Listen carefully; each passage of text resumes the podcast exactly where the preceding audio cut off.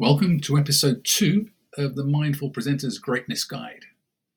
I have a thought I'd like to share with you. It's this: we need more than the data. We need much more than the data. You see, information when it comes to presenting on its own isn't enough. In a business world challenged with what I call cognitive overload, I believe it's time for us to start presenting ideas, insights, and imagination, not just the information. Data and information are extremely important. Please don't misunderstand me. In fact, they're vital components of business success, but on its own, it's not enough. Today, at Mindful Presenter, we see presenters every week putting the data up on a screen and either reading it out loud to their audience or making them read it for themselves whilst the presenter's speaking over it. I believe it's now perceived as quicker and easier for us to read the document out loud to our audience as they read it too, because many people think, well, that will reduce misunderstanding and make sure that everybody's on the same page. So the thinking is, well, if I do that, what could possibly go wrong? If it's up there on a big screen and we read it, surely the message must be clear and perhaps more easily understood. Not true. The problem is documents were designed to be read in the comfort and quiet of our own minds. Ask yourself, would you prefer to read a well-crafted, self-explanatory document for yourself, or have a colleague talk you through all 19 pages of it as it appears on a screen? The truth is, some information doesn't really need to be presented, does it? For example, do we really need to present the second quarter results? Some people might say, of course. But the truth is, most people prefer to either read or listen, not to do both at the same time. In fact, for many people, it's a big challenge to do both effectively at the same time. Some people, of course, can do better than others, but not everybody. What about you? Documents are often so full of information that they take time to read, and they have to be read several times. That's why they're documents. We can do that. But in a presentation, time is often limited, and your audience only have one chance to get it. They can't keep rereading it. For many people, much of the information in that document on the screen is superfluous to them, and so you'll find them scanning it anyway. Imagine one slide containing 12 bullet points. Do you really think that all of these will be relevant to your audience and that they'll remember most of them? The fact is, most people can read faster than a presenter speaks.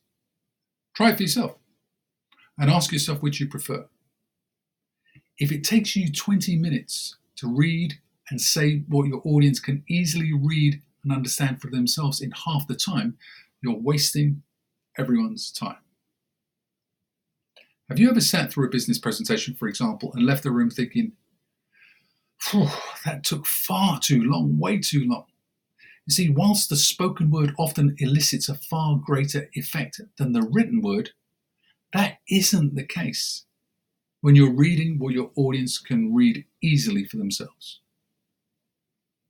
When text goes up on a screen and we read it, the other issue is we often speak in a very different tone. Have you noticed? Different tone, different manner, even a different pace.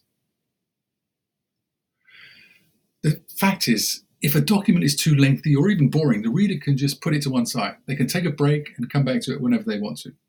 But they can't do that in a presentation. They just can't pop in and out of your presentation, although many will mentally. Try doing that in a business presentation.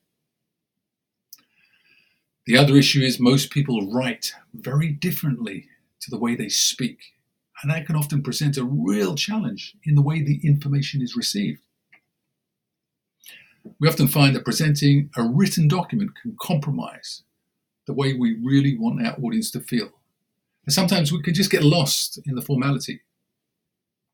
If data is shared through a screen, it should create a visual impact, a real impact. Now, many of us learn, think, and absorb information more effectively when we see pictures. Many of us do, I know I do. But what would you prefer to see? A compelling image or a long, long list of bullet points. The big question is that we all have to ask ourselves when we're presenting is, does this information really need to be presented, or is there a better way? Data, remember, is a critical part of a good presentation, but presenting it on its own in the form of a document that your audience can read for themselves doesn't give you or your presentation power. In fact, you lose power, you lose personal power. So the opportunity. Presenting the second quarter sales results, I would argue, is relatively easy. The question is it necessary? Perhaps it is. But wouldn't your audience prefer to hear the insights, ideas, and opportunities the results present? They can read the detailed results in the comfort of their own space and time. At Mindful Presenter, we really believe that every presentation offers an opportunity not just to share information and data, but to expand minds, share ideas, sometimes challenge our thinking, often to inspire action, or perhaps to lead change, meaningful change. Sometimes we just need to tell a meaningful story behind the data, or share insights, learning points, possibilities, perhaps opportunities that information, that data provides.